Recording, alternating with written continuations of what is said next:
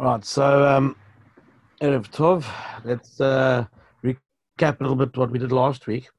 Um, I actually quoted from some notes that uh, I have from Shirib on uh, on the nature of the Gaon's personality by Rav uh, Rabbi Yakim who was uh, he was a Rav in the, still is one of the uh, major or elderly elder abonim today of the Gush. Um, he was a Talmud of Leipzig and a Talmud of uh, Lichtenstein. And he uh, he had a he spent a lot of time on on this particular topic, um, and he wrote. You can maybe even find some of his shiurim online. Anyhow, I wanted to share with you. This was one particular area where I wanted to. Um, we did last year, last week. We had a look at this chidush uh, that, um, based on Reb Chaim understanding, and that is that um, Reb Chaim, Reb Chaim understood from from the Gaon that um, that the Torah basically needs to be seen as a as a single entity. Uh, the the entire Torah, all our sources, essentially is a, an integrated, um, you know, in, weave or a, a mesh of interconnections that create a, a dialogue and correspondence between all of its parts uh, and you know, and especially between uh, the sources at, at, at, its origin and the conclusions in the world of halacha. And so, ultimately, the the highest level methodologically of of Talmud Torah is to you know is to connect the final um, halachic conclusion to the original source in the in the Gemara and in specifically in the Mishnah. And so the Mishnah becomes, for Reb Chaim, this kind of mystical uh, codex in which um, all of all of Torah, all of Torah Shebaal Peh is uh, is infused into the words of the Mishnah, representing each Mishnah representing dimensions upon dimensions of, of deeper Torah, and um, and therefore the Mishnah needs to be the Mishnah needs to be seen as the as the font of everything that we have in in in Torah at least the niglea of Torah Um, and so that's that's how we uh, that's how we described um, this this this preoccupation, if you will, of the Gaon of uh, of finding of finding the sources, um, ma- making it such a such a focus of of Talmud Torah. Um, I don't I don't know enough to say that others didn't do it, but um, articulated in this that you have a, a Rebbe and Talmud who, write, who writes this, who writes this to tell you that this was his methodological approach. Um, you know, it's just a fascinating description. Now, what's important, at least for our discussion tonight, is to see that this pattern, um, this this hierarchy of of the existence of a Mishnah, which um, which functions as a kind of the Tanakh of Torah Shebaal Peh, um, where all the dimensions and, and you know are, are, infused within the words of the Mishnah, and in order to really get the bottom line, it has the halachic bottom line it has to be rooted in the Mishnah. We need to see um, we need to see this pattern, you know, sort of cross the divide between what we call Nigla and Nistar, between uh, Torah Shabbat the revealed Torah, and, uh, and, and what we would call today Kabbalah. And so we're going to discuss a little bit about the Gaon's um, involvement in the study of Kabbalah. Um, today it's uh, unusual to find, uh, let's call it, people that are committed to literature Torah uh, having such command of of Kabbalah. But uh, you know, if you if you were a true student of the Gaon, you would see in Kabbalah you know a major a major area that needs that needs focus and uh, and and your and your time needs to to go into this area as as well. So the question is, you know, what did the Gaon see within the world of, of Kabbalah? How did he approach it? And um, what I've been saying to you is simply just as he approached Torah Shebichtav, um, through that structure where you have a Mishnah, then you know expanded by a Gemara, commented upon, but eventually reaching a halachic conclusion, the similar similar kind of structure exists within the world of uh, of Sitrei Torah of, of, of Kabbalah. Now, let's identify the Mishnah of Kabbalah. That's what we need to what we need to approach. Now, what we need to work with, you know, to, to. Where's the Mishnah of, of Kabbalah? So, Reb Chaim tells us as follows that there's um, he writes this um, in in an introduction that he pens to the Gaon's commentary to a section of the Zohar, or you know, to to uh, we'll, we'll define it more clearly as we go along, but let's call it to the to the to the pre-Zohar Zohar. There's a sefer called Sifra Ditzniuta, which is uh, the word sanua, not just meaning modest, but but meaning covered, camouflaged. Um, it's uh, concealed. That that really is this particular cipher called Sefer Ditzniuta. Now, the Sefer Ditzniuta is apparently, according to Reb Chaim, it's uh, the precursor to the Zohar, meaning that the Zohar quotes from this particular book of concealment, if you want to if you want to call it that. So it's it's ironic that the Zohar and other Kabbalistic texts are called by various expressions of light. The Zohar means a light, and the Bahir means another kind of a light, and you know something that enlightens. And here you have a sefer which starts off the process. What are these books enlightening? What's the Zohar doing? What's the Bahir doing? What it's doing is it's enlightening the words which are concealed in this book called, or this tract called Sefer Tzniuta. Now, what, what, who, who put the Sefer together? How did it work? So, let's understand that. Because Baruch reveals to uh, Moshe Rabbeinu on Sinai, Hashem reveals to him all these different aspects of Torah. And um, all these secrets of Torah, what we call Kabbalistic secrets, mystical ideas. So Moshe Rabbeinu teaches them um, to people who are worthy of receiving them, and to which means that to to the majority of people, this level of understanding Torah is really not applicable. But what happens is is that there's a a very unique cadre of people to whom Moshe Rabbeinu teaches these uh, d- deeper dimensions of Torah. Um, and and it's and it's a compilation, a composition of Moshe Rabbeinu as the start, all the way down to um, the times of the Tanaim. They were adding, if you if you will, to this or recording in this tract of called Itzniuta. Uh, they were they were recording this the sources of all this of all this knowledge, and so we don't we don't know exactly who everybody was there and why they chose to conceal it in such a concise manner. But our uh, conjecture is, is that this kind of knowledge is uh, it needs a certain level of of kedusha and, and intellect in order to break it open and work with it in such a way that um, you don't go over the edge and it doesn't cause confusion. Uh, rather, it's you know the cutting edge of of the dimensions of depth of of, of Sitrei Torah.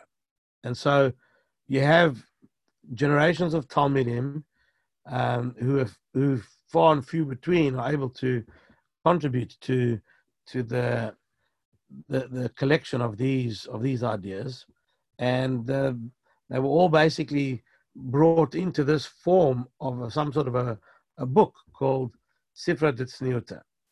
And and and here um, essentially, uh, again, not fully known to us, but this is the this is the form that the book took, and we just we we presuppose that that it's you know so that it wouldn't cause conf- confusion, etc.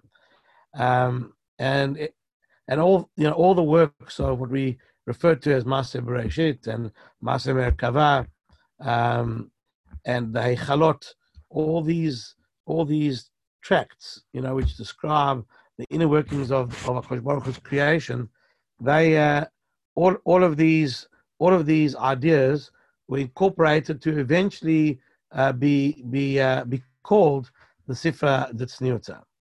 Um, and it was based on a, a pasuk in Mishlei, which speaks about that, uh, you know, that the wisdom that is, is unique is, is wisdom of, of Tznuim. Um, and, uh, and this particular book sealed to, to 99% of, of, of, Jews, even great Jews, this particular book um, is like the, is like a Mishnah. It's like the Mishnah um, relative to what Torah Shabbat is. This is the Mishnah of Kabbalah. So everybody, everybody made use of the ideas, Kabbalistic ideas, incorporated into this tract called Sifra Ditzniuta. And and and the Chachomim who were engaged in this in this study, they would they uh, they they they they sort of patterned their their behavior uh, based on on Rebbe, just as Rebbe, you know, designed the Mishnah to uh, in such a way to preserve it from getting lost. At the same time, keeping certain dimensions uh, concealed, yet yet having a text that everybody can really study who wants to. That combination also took place over here in this uh, in the making of this Sifra Ditzniuta. So um, it's not so much that they wanted to preserve what was going to be forgotten, as Rebbe did, because yeah, it wasn't exposed to most people anyway. But it was more like uh, to conceal the great ideas that the majority of people are not uh, necessarily um, worthy of worthy of studying. Um, and so, essentially, at some point in time, you've got this secret tract uh, which most people aren't exposed to, and and and and people can't really fully understand. And it's got to now, in a sense, be born again, if you will, so that people can actually learn from it. And so Hashem uh, works his ashgocha in such a way that in Jewish history, when the time was appropriate, Akash Baruch Hu um, blesses Am Yisrael with a particular individual who will be able to bring forth a lot of these secrets and turn it into and and you know expose expose them or or or, uh, or teach them, and uh, hopefully from the teachings a system of of, of living will, will, emerge. And so what happens over here is that let's say from Moshe Rabbeinu all the way through till the times of the Tanaim, uh, it's almost like one era within the within the study or of or development of of, of Kabbalah. And then comes along Rav Shimon Bar Yochai, Baruch Hu puts him on our on our planet, and uh, and for whatever reason it is, Rav Shimon Bar Yochai is uniquely placed, and suited um, within within the timeline of history. You know, where permission from uh, Shemaim is is granted him to reveal all these things: the Maaseh Bereshit, the Maaseh Merkava, everything that's hidden in, the Sefer Tzniuta. Uh, Shimon Bar Yochai is given the, the, the, thumbs up to reveal all this Torah, and he starts to teach it. And the Zohar is the teachings that really um, are there to teach this, the content that's in this uh, Sefer Ditzniuta. And so that's why, to go back to what we originally said, the Zohar will quote from the Sefer Ditzniuta and from, uh, you know, it's it's in different sections of the Zohar. Some of them are called in um, it's, it's the the sections called Idrot, and um, anyway, bottom line is the the statements that are quoting these this this Sifra Ditzniuta. So Rav Shum, basically, according to this theory, you know, it's like another theory about the Zohar. If you're asking Chaim Volozhin to describe to you who wrote the, the Zohar and why was it written, so I would say to you that, you know, Rav Shimon Bar Yochai, uh, the Zohar, you know, is writing the teachings that eventually make it into the Zohar, or is teaching them uh, verbally, orally, and these teachings essentially um, are discussions based on the Sifra Ditzniuta, and um, and and that's what he and that's what he basically that's what he that's the the chiddush idea that he that he gives us to understand the so-called development of of Kabbalah. And so uh, essentially what, what Rav Chaim is saying is that Rav Shimon Bar Yochai's teachings, uh, or the Zohar, is really the Gemara to the equivalent to the Sifra de Tzniuta, which is like the equivalent of the Mishnah. So what we have in in Torah Balpeh and Nigle, we have you know we have Mishnah, and then we have Gemara. In Kabbalah, you have the equivalent of the Mishnah, Sifra de Tzniuta, and the Gemara, the exposition of it, is uh, is is the Zohar. That's how you know that's how Reb Chaim uh, sees the development of of Kabbalah. Now, the first era of Kabbalah is like from Moshe Rabbeinu until Rav Shimon Bar Yochai. Now, from Rav Shimon Bar Yochai, there's almost like another era which goes stretches all the way through from the time of the Tanaim, all the way through until until the Ari, until the Arizal.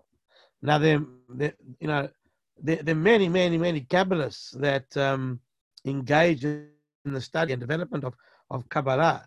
But somehow, in terms of an authoritative uh, system coming out of the writings of the Zohar and uh, by extension of the Sifra Tzniuta, the Arizal now does something unique with the study of Kabbalah and turns it into a whole system, a whole system of belief and behavior.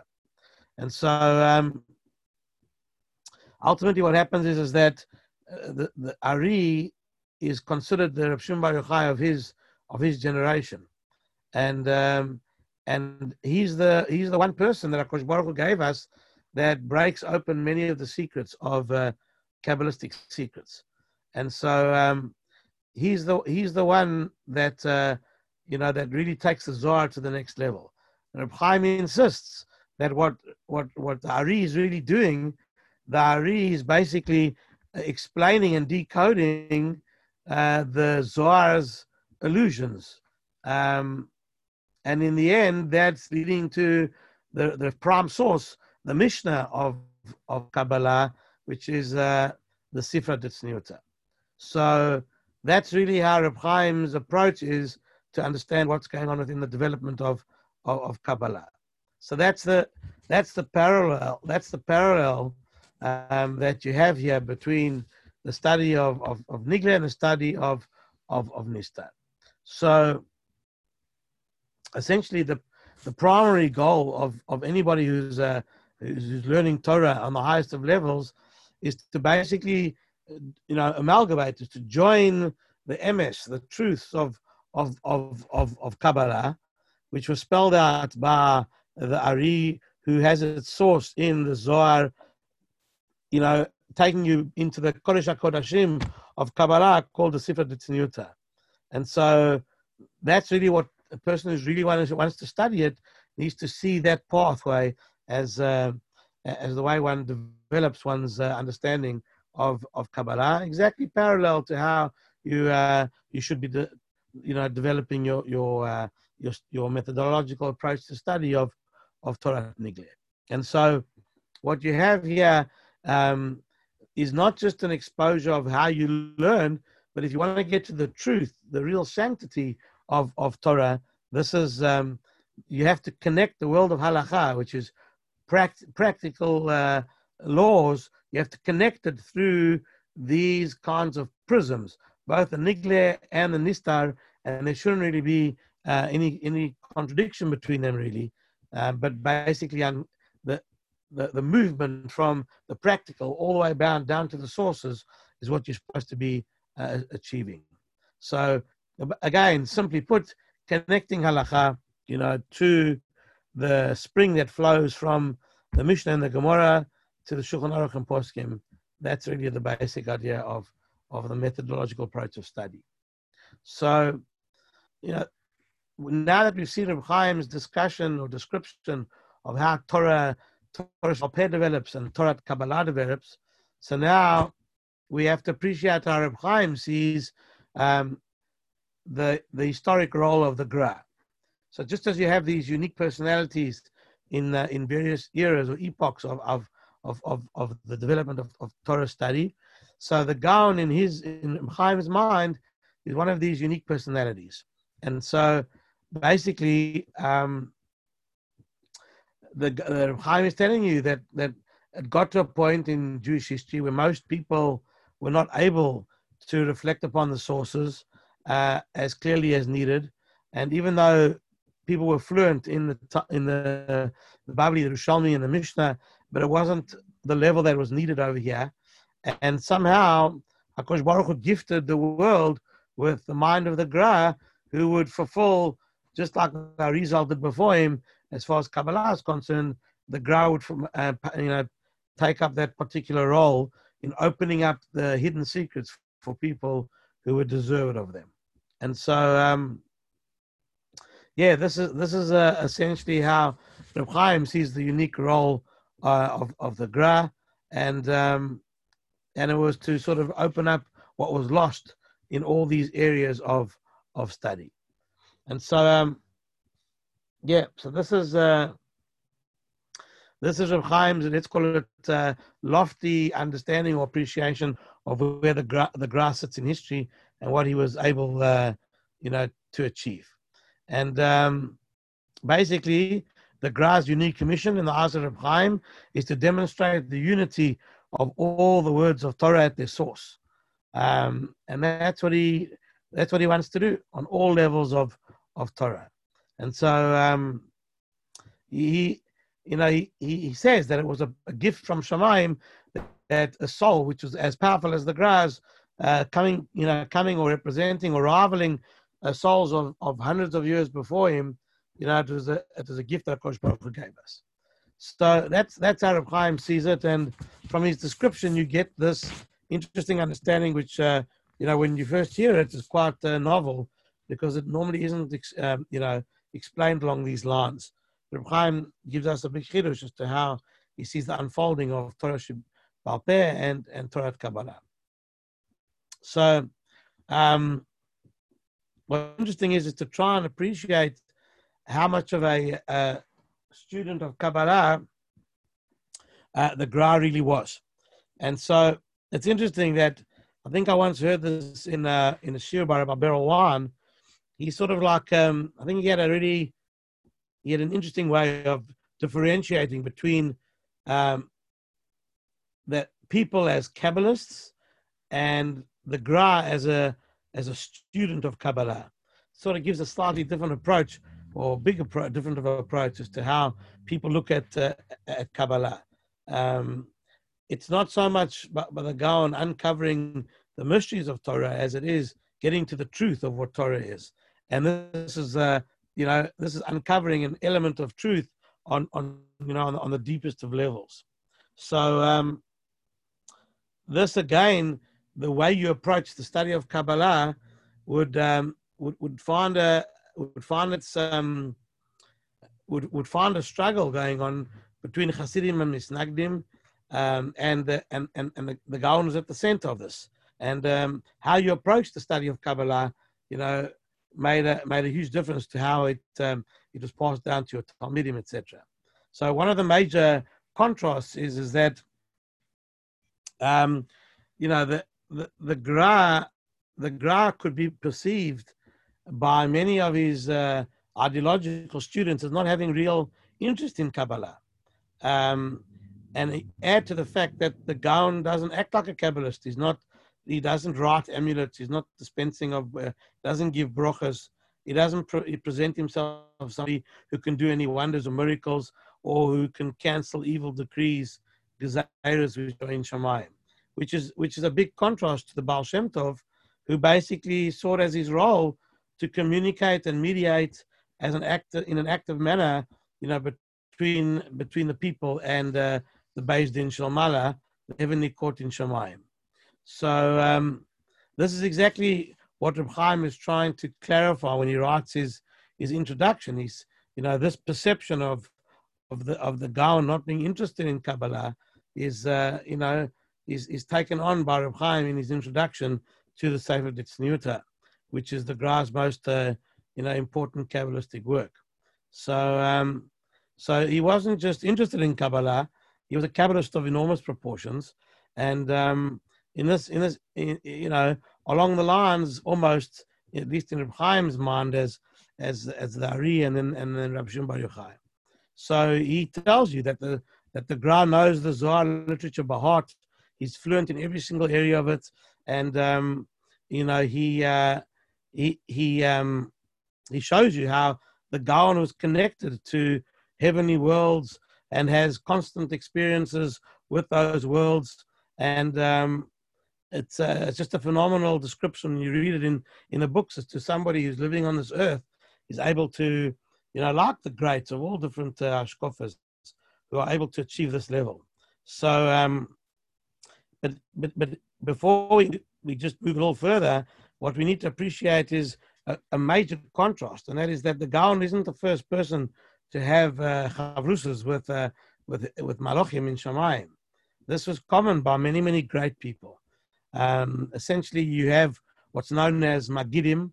People, people literally can touch base with the other world, and uh, uh, angels, personalities, and the shamans of the other world would expose secrets of Torah to the various Talmidei Chachamim, and um, many of the time these these uh, these divrei Torah or divrei psak or insights, messages are recorded by the people who heard them. So Rav Yosef Karo is very famously known as having a sefer, you know, called Magid Meisharim, where it records, you know, in a it records in a sefer, um, who, you know, the the Chavrusatan, the learning that he got from this this Magid, this angel, and uh, and he records what he heard from Shemaim, you know, in this book. The himself, as we mentioned in a number of shurim um, months ago, um, especially based on that uh, sefer called Sefer Gilgulim. So the Arizal would visit gra- uh, uh, graves, kvarim of, of many righteous people, you know, in, in the Galil in order to experience um, revelations and mysteries by the souls of those people who would come and tell him what's, what's, what's going on all, all over the place. You know, this is really, and we have this in the Sefer, Agil Gulim, you know, stories about this. Whereas, yeah, Reb Chaim tells us this is a major contrast that even though the Gaon um, was in this position to be able to have connections with the so-called world of the spirit, but yeah, the Gaon is uh, a little different, and that is he didn't have an actual Magid who taught him. And the reason is, you know, not because he wasn't on the level to have one, but because he refused to have one. And this is uh, this sort of like uh, allows us to segue into a unique aspect of the of the Gaon's um, uh, method of Talmud Torah and his philosophy behind behind life as well. Uh, most of us, or most great Kabbalists, would see it as a as a badge of honor, as a, as an unbelievable achievement to be able to get to the high level where you're learning with a with a magid, uh, and, and and and this would be an, like the, the, highest level of attainment. But the Gaon um, essentially says the following: the Gaon says, and Reb Chaim reports this, that he told he told them he told them that he was he was um, they were pleading from him from from Shemayim. There were people, neshamas people. There, there were great neshamas, you know, begging to reveal him stuff. The Gaon basically had an uh, had an ideological ideological approach that anything that a person did not work for, one should not uh, take advantage of, you know, or, or was was was was less than authentic. And what, what is really what really needs to be celebrated is levels of Torah attained by what we call amelus Torah. I mean, amelut is is absolute um, back-breaking investment of energy, where a person puts all of his koyach uh, using his own faculties to um, to uncover and understand Torah as it is, and any kind of medium that tries to communicate Torah and give it to you, so to speak, you know, for free, um, should be should be rejected. And so um, this is what this is what the Gaon. So this is where the Gaon was had his own approach here, where who knows what he would have gained more or not, but he he would then say that whatever Torah he had, he got it from his own, um, at least as much as he could from his own his own toil, and he didn't want to have an intermediary, you know, downloading Torah into him because he felt that that was lacking in the Amelus Torah, which is probably the highest value of Talmud Torah uh, or Torah Lishma. There's a sefer by uh, Rabbi Norman Lamm, um, who was niftar not so long ago. Um, he wrote uh, he wrote an amazing sefer called Torah Lishma, and he contrasts there in this particular sefer. It was published in the late 80s. Um, and he writes there, uh, quotes a lot of this that I'm telling you now. It's a, a, very worthwhile book, especially if you want to understand the contrast between the Hasidim and Misnagdim, the Gaon, the Baal HaTanya, etc. But this was uh, this was um, one of the major differences between the Gaon's approach and uh, and there are countless stories that uh, that, that abound in the in the writings of these Talmidim about you know Magidim trying to tell him stuff from Shemaim and him refusing them. There's a great story where Reb Chaim has a uh, a, a, brother, Reb Zalmala, who uh, who was um, even by Reb Chaim's own uh, accounts, th- this um, his brother was so much greater than he was, and he was probably the close closest of all the Talmidim to the Gaon. And uh, when the Gaon was telling Reb Chaim at one particular juncture where Reb Chaim was was with was with him, and he was telling him about all these Magidim, etc. So he said, you know, this message of uh, Torah Lishma and only accepting, you know, Torah that you learn with your own, um, with with the sweat of your own brow. He says, please tell your brother this, what I'm telling you, because there are Magidim that I see that are on the way to him to reveal to him all secrets of Torah, and he should he should uh, he, you know if he wants to know my opinion, he should he should he should turn them away, and so uh, the Gaon rejects all angels who come along to come along and teach him and etc. He wants to he wants to get into this area of uh, you know of Torah Lishma, and so um, uh, there, there, are different the different aspects as to why we think the Gaon felt this way. What was, what was behind this? What motivated him to to to think like this? Um, so there are there are a number of suggestions, and Rabbi Lamm brings uh, you know two suggestions as to why the Gaon distanced himself from Magidim. So uh, first of all, you know one suggestion that Rabbi makes is you know is is um, is a is a kind of uh, the the Gaon is not impressed or he thinks it's a problem um, that have communication with spiritual forces is somewhat charismatic.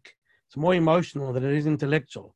Uh, it takes place in some sort of ecstatic state, and uh, as such, being in this kind of uh, in this kind of ecstatic state where you, I don't know, it's like smoking camel without a filter. You know, you're like you're there without a you're there without a filter, and um, what it, what it does is um, it, it, it impairs the human cognitive gestures and uh, and it stops, uh, you know, prevents you from your own ability to analyze things. And uh, as far as the Gaon is concerned, it impairs Torah study. Um, now, what what we what we have to understand is that this is a, a suggestion by Rabbi Lamm. This is not quoted by anybody as a, as a chiddush of the Gaon himself. It's a conjecture based on his ideas that uh, Rabbi Lamm suggests. Um, so we you know we don't really we don't really know um, this for a fact, but it's just a, a possible understanding. So the, the second consideration um, is a lot more documented in the words of Reb Chaim, and that is this issue about learning from Magidim is easy and effortless, and the Gaon saw a, a huge virtue in independent learning that involves effort, uh, you know, on behalf of the of the of the human being. And so, therefore, the, the Gra recoils um, from, you know, from these downloads, uh, even spiritual ones, because he's only satisfied with Torah learnt through his own efforts. So this is, and this is, this is what's really mentioned by the Talmidim of the Gra.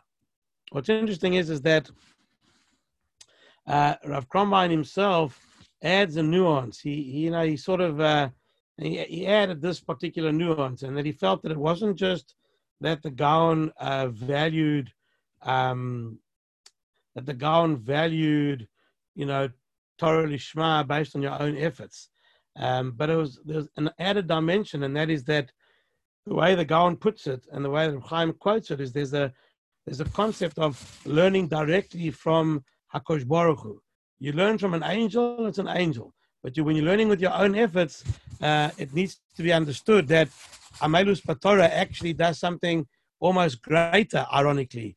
It sounds like it's slower, it sounds like it's more human and less angelic, but it's greater in the sense that Akash Baruch Hu rewards somebody who who toils in Torah, efforts, their own efforts, Akash Baruch Hu rewards them as if there's a kind of a direct download or direct access to Akash Baruch Hu himself as he gifts a person who puts all his effort into real Torah study. Akash Baruch Hu opens sluice gates of knowledge to such a person as a reward. And so this is a slightly different uh, nuance here than just being, uh, just rejecting, you know, work that comes with ease. It's almost like foregoing in the Gaon's, uh, in, in, in Reb understanding of the Gaon, it foregoes a certain qualitative spiritual edge um, because Akash Baruch Hu celebrates together with a person who puts in so much koyach that uh, he gives him, in a sense, direct access to the knowledge, uh, to the knowledge that that he's that he's seeking to to achieve.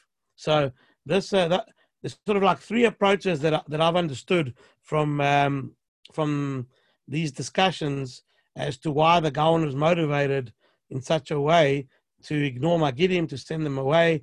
Uh, and even though he's a the top not a top notch Kabbalist, but it's a very different approach to Kabbalah and the use of Kabbalah. And um, anyway, this is uh, it's it's a totally different uh, a nuance here that, that we need to that we need to appreciate. And so this, of course, leads to such a different approach to one's learning. Um, and uh, and and many many of us are we're not on the level to be exposed to that le- that concept on on a kabbalistic level. But what what really is a major value is this concept of amelus of actually putting in huge effort. Uh, and we are we are very much, and I know myself included. You know, we learn Daf Yomi. We learn it as a uh, an exercise in having a systematic, uh, you know, collective approach at gaining knowledge or getting a little bit of exposure to to the pages of Shas. But um, the, our effort, or many of us, the effort is in in just covering the ground. You need enough motivation just to cover the text on a basic level, and uh, and many of us wouldn't be able to do it without the the Talmud aids of of uh, ArtScroll and Steinsaltz and and, and we, we couldn't we wouldn't be able to do it either. We don't have the skill to read the daf that fast in the time that we allot to the daf yomi program. So many of us want to finish this uh, the daf yomi in forty minutes or an hour after davening. Um, which okay, that's you know that's the way of the world these days. Um, but there are you know to be able to do that, you have to be able to read fast and have good background in so much vocab and uh, really be able to understand Gemara well. But, you know, to the average person, we couldn't do that. And so what you need is the translations and the notes to be able to actually just take you through and at least give you some sort of accurate understanding. But, but, but using the notes and the translation is exactly what the lack of effort is all about. I mean, on our level, it's effort. Now, let, us make no mistake about it. On our level, it's still effort. So we can't mock it. But when you're talking about somebody wanting to know something without somebody else feeding them the, you know, the actual, um, the actual understanding, uh, it's a whole different ballgame of, of, of Torah study. And even in, uh, again, when I compare what I end up doing now as opposed to what I was doing in high school, in high school, you know, I remember learning, uh, learning Gemara like many people do and there was no ArtScroll to look at. There was no, you know, there wasn't anything. There was, you know, there, there was probably Soncino, but there weren't too many people that I knew in in Joburg that ran around with the Soncino. Um, and, and what happened? So what happened at school? You know, you were basically you were forced to look up the words that you didn't know in uh, in a Jastrow dictionary. And you know, if you were exposed to the, the you know the, the the dictionary from the times of the Rishonim, the Aruch. So between the Aruch and the Jastrow, like bridging a thousand, you know, 800 years of work there. But, you know, the amount of time it took you to get through a few lines of Gemara when you, when you were beginning out in, in the developing vocab was, uh, was huge. I mean, all that effort, you got to go get the Jastrow, you got to look it up, you got to find it, you then got to look in the Jastrow. It's not the, the way it's printed and, and developed and the way it's printed for you, it's not like user friendly. You've got to go in there and find if it's a word that's quite commonly used in Shas. So the Jastrow will just list it. You know, you have to go and find your Gemara and how, and maybe it's only a half a dozen applications of the of the word, and maybe your Gemara that you're looking up is not in there. But you had to go and spend, you know, time in actually trying to get the, the word. And then you had to try and see how to fit it back into the context of the sentence. So if you would actually calculate, you know, how much effort was expounded, you know, by the person to actually look up a word, just in terms of minutes of how much time you spend looking up that word, you'd see that, you know, if you had to spend uh, three to five minutes every time you never knew a word or, you know, two minutes just to look up something, compared to today, where I just look at the ArtScroll translation and I'm, and I'm there in two seconds. That's, and you know, when you're doing a lot of words and you time out the gap, you see the difference. And, and the reason why you can read Gemara and the reason why you have more vocab is because you spent all those um, extra minutes looking for the thing. Um, just that extra effort in finding, getting out of your chair, finding the book. You didn't sit with it next to your Gemara, you know, my, you know, my Rebbeim never let, let, let, let, me do that anyway. So none of us just had Jastrows next to our next to our um, Gemaras. We were told go through the Gemara page. You know, I remember so clearly. You know, one of my favorite Rabbonim, Rabbi uh, Emmanuel, he would say, you know, go through the Mishnah and the Gemara and the Rashis, write down every word you don't know. Then he wouldn't let us go and hit the Jastrow. He would then say, right, has everybody finished? Then he would say, okay, which words don't you know? And then you would say, okay, here are some of the words. And then he would say some other words, go and look it up. But, but you know, it took a, it took a lot of effort relative to what we do today to get the, just the translations right. And then there were vocab tests. So you had to get the vocab right. And you really need to go through the majority of the dapim in the Gemara of Shas. You need 350 words of vocab. Um, you know, it doesn't cover the fancy footwork and agaritas, etc., but it covers the words that you need to get through. That's the difference if you learn with a bit of effort as opposed to without effort. And I'm not knocking either way, but the, there's a res, there's a difference in the result. And so, um, you know, this is really this is really the issue. The issue is to from the Gaon's base of Midrash, you know, you had to you had to put a, a lot of koyach, every bit of koyach you had into your own efforts to achieve through your own faculties, you know, an understanding of uh, of Torah. And if you did it, then that would be the way that you connected to Kosh Baruch Hu more than anything else. You know, so you can see already as I'm just describing it to you. And again, I'm not uh, in a position to say right or wrong. This is just to to highlight the uniqueness of personalities. But when we start to contrast this with with uh, with Hasidic Rebbe's uh, you know, let's just take Reb Nachman of Breslau for a second, where Reb Nachman, if you were asking Reb Nachman, how does how does a yid connect to Akash Baruch Hu? So Reb Nachman would tell you that, you know, you've got to develop a discipline, a discipline called, uh, you know, hitbodedut, uh, a type of seclusion where a person, you know, you know, goes out into an environment where you're alone with Akash Baruch Hu, and you pour out your heart to Akash Baruch Hu. And at that point in time, when a person reaches that depth of emotion, then Akash Baruch Hu rewards you with a connection. So, you know, this is uh, this is Rav Nachman telling us, you know, Rav Nachman demands that we seek out Akash Baruch Hu's involvement.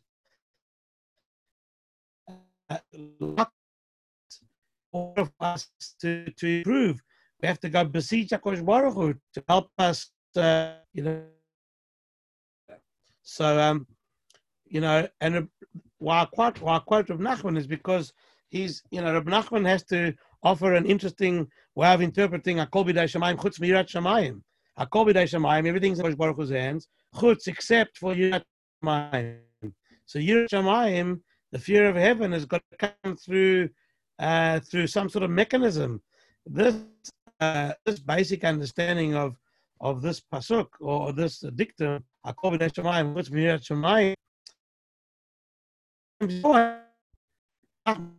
it's too powerful. The act is too powerful. You've got to go, you know, and uh, and uh, and and seek out a connection with Hakadosh Baruch Hu. So uh, you know, um, a person's got to go there, and a person's got to daven to to to Mirat Shemayim. Uh, and this is a different uh, path in Avodat Hashem. Um, it's just it helps me to say it over to you because it's the starkest contrast I can show you uh, to the Gaon. Um, you know, bottom line is is that this is this is very far the the, the Gaon's approach. Uh, there's no question you need you need Shema, you need Akosh Baruch Hu's help um, as a necessary condition for Talmud Torah and Avodat Hashem. But according to the Gra, where all your koach should be invested, is um, you know it's personal investment of toil and labor. And Akosh Baruch will answer you, you know, commensurate with the effort that you put in, not even necessarily with the intelligence that you have, but with the effort, uh, you know, in what which you invest in in Torah. This is a this is a midah. The idea of of amelus Torah. It's a midah which is unfortunately, um, you know, it, it, it, it's all lacking and um, this because this just our our society, the way our world is is built now. You know, those of us who grew up with computers uh, can really appreciate it because now the, the age of computers, you know, it, it, presents information. Getting information is never a problem anymore. You you know, in fact, you've got overload of information. You have to have filters that give you the right information. But to get information is easy. You just and everything is at the you know literally at the at, at you know the push of a button and it's and there's so much instant instant coming across at us that um, we can't bear when you know if our Wi-Fi goes down for a little bit, we go mad. We go absolutely mad because the information that we're looking for is delivered, you know, leaders which you for via you know exercise.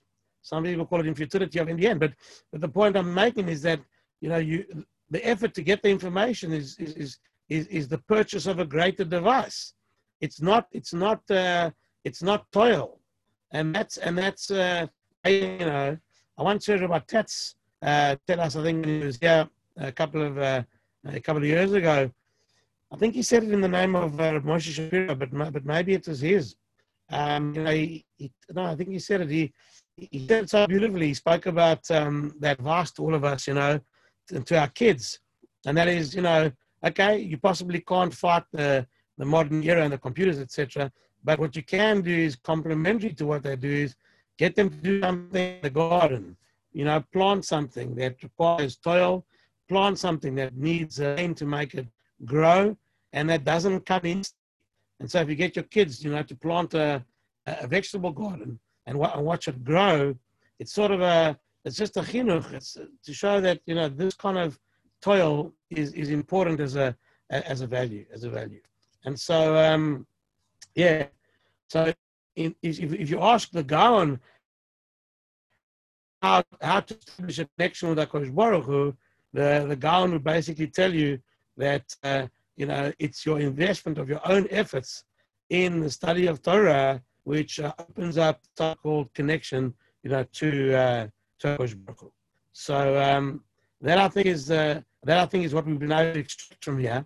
So just in summation, what we've learned is that there's a unique approach by Reb Chaim in understanding the evolution of the small e of Torah Shebaal Peh, you know, through Mishnah and Gemara, all the way down to the Halacha.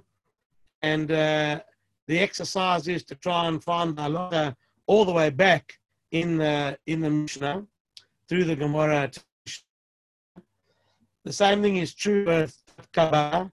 There's a Mishnah of Kabbalah, the Sifra Tzniuta. There's the Gemara of Kabbalah, which is the Zohar, and then there's the Arizal's approach to make it intelligible, and there's the Gaon's uh, placement within the to turn Kabbalah into Halacha, and that could also be, or to not turn it in, but show it as a as a support for halacha. And the, the student of Kabbalah would study Kabbalah through that through that pathway all the way back to the Sifra Tzniuta.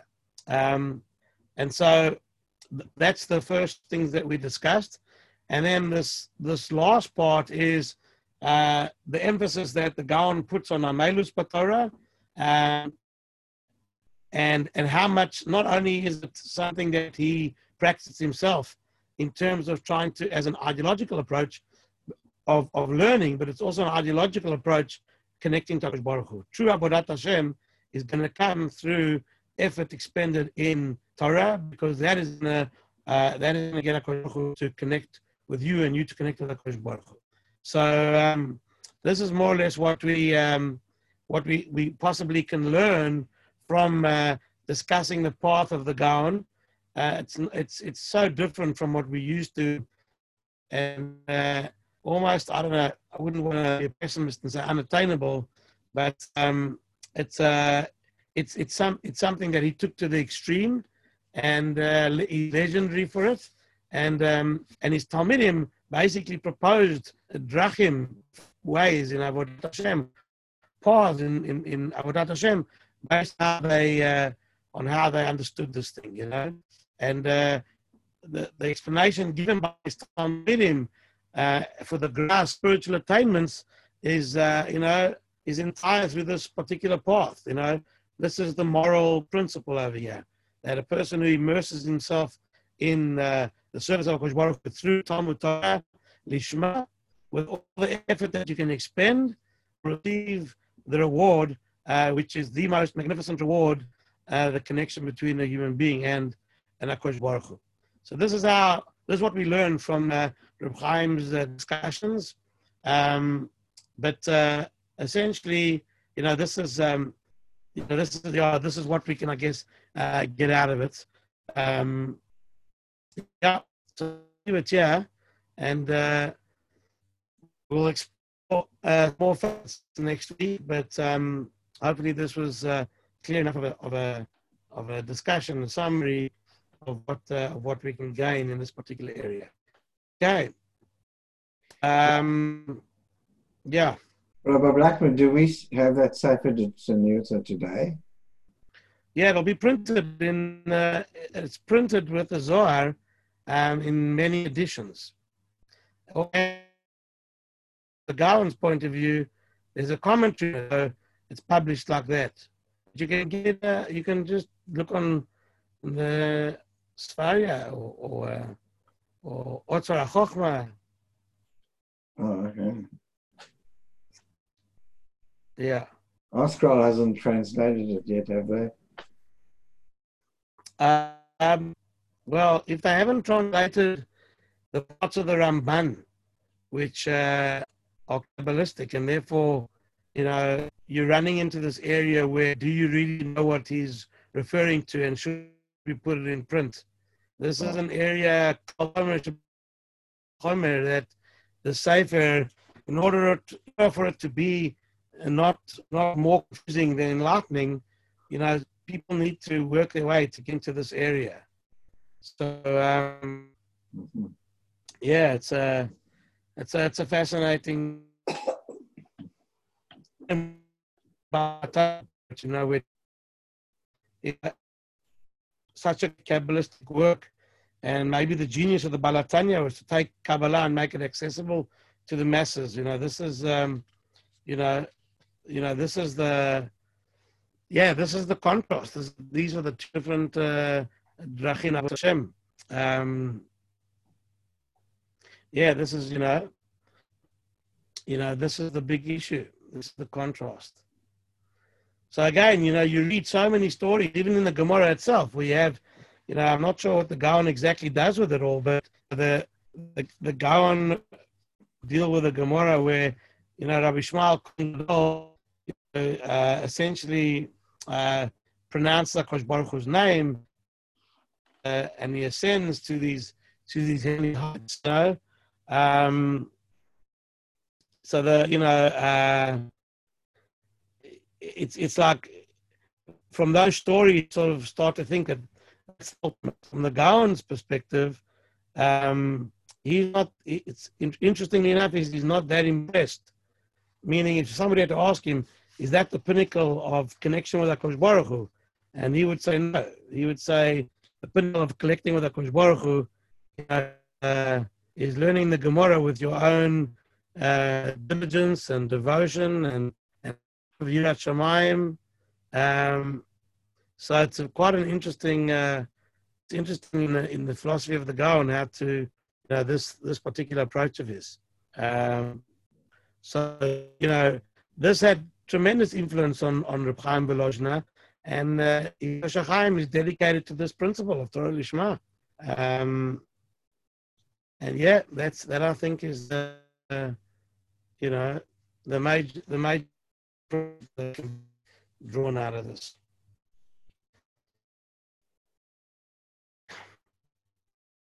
Uh, uh, comments? All right. Ah, Uh, thanks, everyone. Thank you. Thank you. Okay, be well.